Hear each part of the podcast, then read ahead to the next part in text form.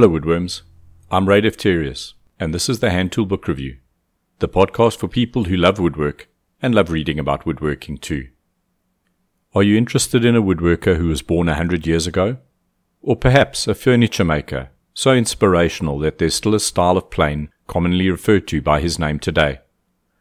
A character who changed the landscape of woodworking, as it were. Well, today's book review is on A Cabinet Maker's Notebook by James Krenov, and it's a book that many people refer to as one of their favorites. I've been procrastinating this review for a while because I'm going to be a bit counterflow on this particular book. Bear with me for a bit, if you will. This is my opinion, not an absolute view of truth. And before you start sending the hate mail, please listen to the following episode, where I'll be reviewing The Impractical Cabinet Maker, which, spoiler alert, I like a lot more than The Cabinet Maker's Notebook. The book is available in a paperback letter sized format, a softcover large format if you will. It's predominantly black and white, with a few color plates included. So who was James Krenov? I'm going to read a few extracts from the Wikipedia page that will give you some idea of his background, and maybe share some surprising tidbits to those of you who are already familiar with him. He was born in Russia in 1920, but his family left Russia the year after that, and he spent some time in Shanghai, China, then they moved to a remote village in Alaska where they lived for seven years while his parents worked as teachers. Jim recalls airplane drops of goods and supplies onto the snow for villagers. And in one of those bundles was a good steel jackknife. From the time of six, he started making his own toys with the jackknife. Eventually, the family moved to Seattle, where Jim spent his teenage years. A love of the sea inspired him to begin building model boats at first, before he graduated onto sailboats. He said he loved the lines of boats. There's hardly a straight line on them, but there's harmony. People think that right angles produce harmony, but they don't. They produce sleep, Krenov said.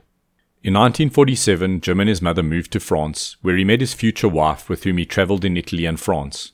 And they spent many summers in the mountains of Sweden, where they liked to hike, and he fished for trout in the mountain streams. Always the writer, Krenov published several articles and wrote a novel chronicling these travels. A friend in Sweden got Krenov a job building wooden architectural models for a restaurant designer, and then later Krenov got himself a spot at the Stockholm Design School. This was run by Carl Malmsten, considered the father of Scandinavian furniture design. He attended the famous Malmsten School for two years, and then struck out on his own, keeping a shop in his basement. He toiled anonymously for many years, but gradually built a reputation for his simple designs. Once established as a master woodworker, Krenov began sharing his expertise.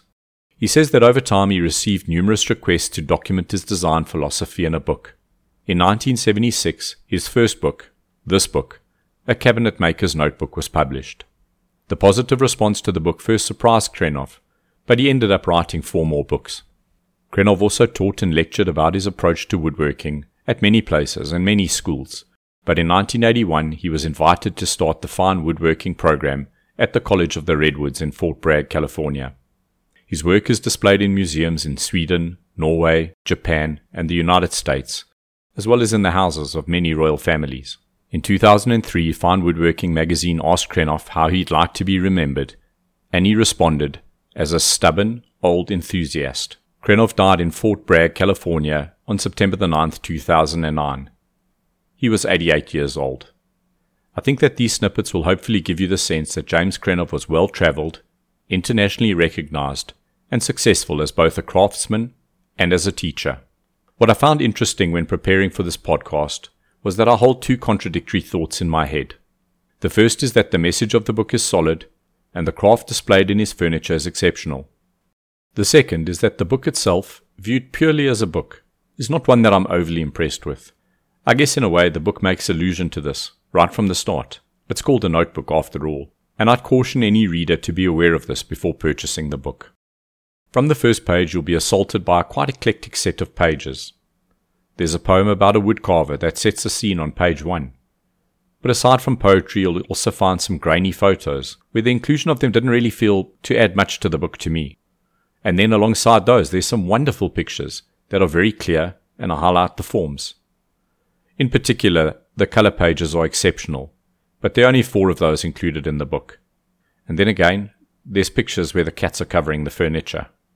It's not that anything is particularly bad or obviously missing, but this is a book that does not feel to me like a cohesive book. If I compare it to other books that I've enjoyed in woodworking philosophy, Korn, Rogowski, or Schwartz, what is highlighted by those authors is that they've worked really hard to keep a golden thread of thought through the stories. And in particular, if I highlight Schwartz here, pictures are used to frame, to complement, and to move the story along. They don't feel overly indulgent or like additions that were kept in because they were important to Chris at a personal level, at the expense of the narrative. So let's leave it there. It's a scrapbook, a notebook, ideas and images, sensations, if you will. It's not a book that is refined and framed.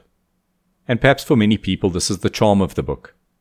I remember listening to an interview with Stevie Nicks from the band Fleetwood Mac, where she shared that on some of her later solo albums, her friends would often comment that the finished product, while polished, was inferior to the original first draft recordings.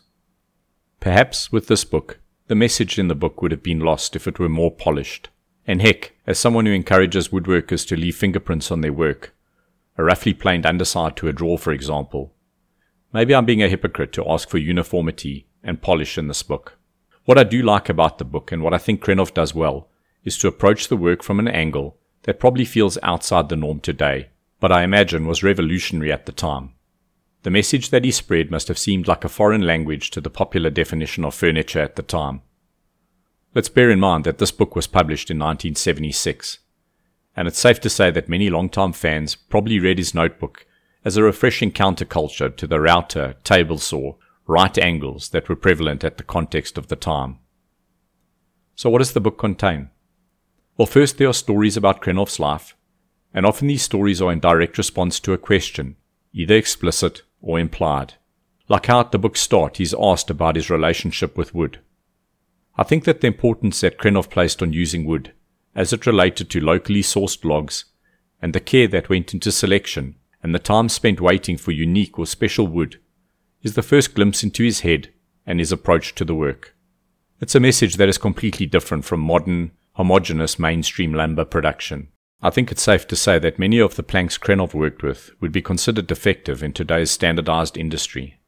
Curls, burls, and unique grain, these were what he was looking for, and he was prepared to wait for it, to air dry it.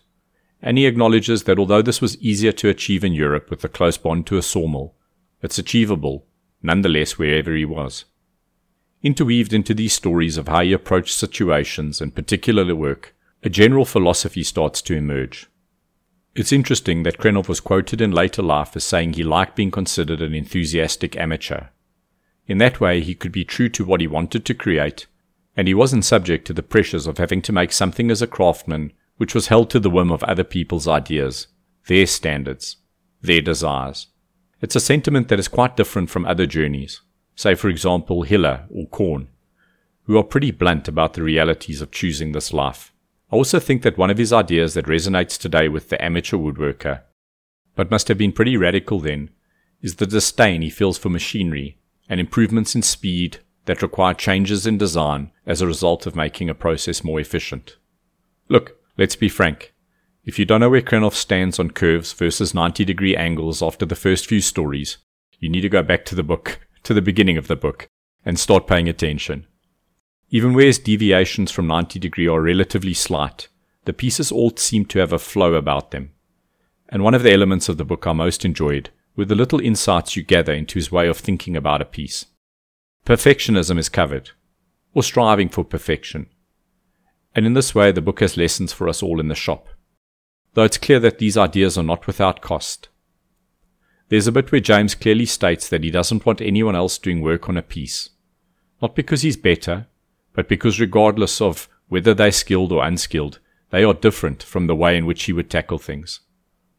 Throughout the book, there are a number of pictures that support the text of the stories, although the placement is not always linear in terms of the text flow.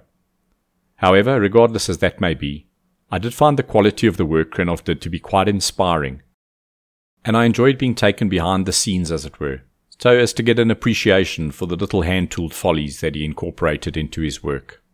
But there's a lot of value over and above the pictures in the book. The stories, the anecdotes about his approach, stories he heard or ways of doing things, are really at the core of the book. And at a practical level, about two thirds of the way through the book, he makes some comments on pieces he made in the preceding four years, 1971 to 1974.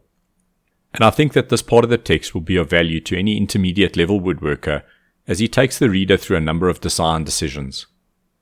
It's these intimate details, like how he sets a door at a slight angle and why he did this, that really make the pictures come alive. I'll be honest. Personally, I don't have the skill to incorporate many of the subtleties he shows us, but there are always takeaways and simple touches, like how a latch can be done in a manner that personalizes the piece. My favorite part of the book comes near the end. It's semi autobiographical and will attempt to answer the question why did you become a woodworker? I enjoyed the dozen or so pages that tell Krenov's story. It's a bit where I would have liked to have known more, to be honest. And then, kind of awkwardly, the book ends after one more question. I was left with a bit of a hollow feeling. I enjoyed the parts, but the sum of the parts leaves me feeling it's a little bit lacking. Maybe it's my desire for a golden thread through the book, or just the way the narrative is constructed. But for me, this wasn't a book to read and love and read again. It was more of a time filler. You know, when you've got an evening by the fire in winter, put your feet up and read a section that you like. Keep a bookmark handy and mark where you left off. Come back a few months later and read another section, and so on until you're done. For me, it wasn't gripping or a page turner. But I guess that's okay, as long as you know what you're getting. The book is by no means a bad book, and I guess I just expected more given the hype and mythos around the craftsman. What I do like in the book is its appreciation of simplicity and letting the wood speak for itself, and the absolute commitment to doing your best without regard for other people's praises or ideas. It's an honest book, and I'm giving it a 6.5 out of 10 in the category Woodworking Philosophy. Again, at this point, I'll caveat my ranking by pointing out that at Amazon, 117 people have given it an average rating of 4.6 out of 5, and on Goodreads, there's another larger group of people who've ranked it as a 4.4. So basically, on my scale, this should have been a 7.5 or an 8 out of 10. So that might counterpoint some of what I've said in this podcast. To incensed fans of the book, I apologize for my score. Join me in the next episode where I discuss the impractical cabinet maker, which I personally like a lot more than a cabinet maker's notebook. At $15 to $25 for a second-hand copy as at August 2021, A Cabinet Maker's Notebook by James Krenov is okay value for a book that is only 132 pages long. So that's it for now, woodworms. And remember, go put some curves in your next piece and keep reading. As always, I'm deeply indebted to the people who support the show, and a particular shout out to William Fitzke, who signed up as a new patron recently. One last thing, I guess a nugget or an Easter egg, if you will. If you haven't been watching Big Timber on Netflix, I suggest you take a look at it. It's kind of a cross between chopping down trees and life below zero, and I really enjoyed it. If you have any comments or suggestions, perhaps a favorite book you'd like to suggest or one that you're considering buying that you'd like me to feature, drop me an email at handtoolbookreview at gmail.com.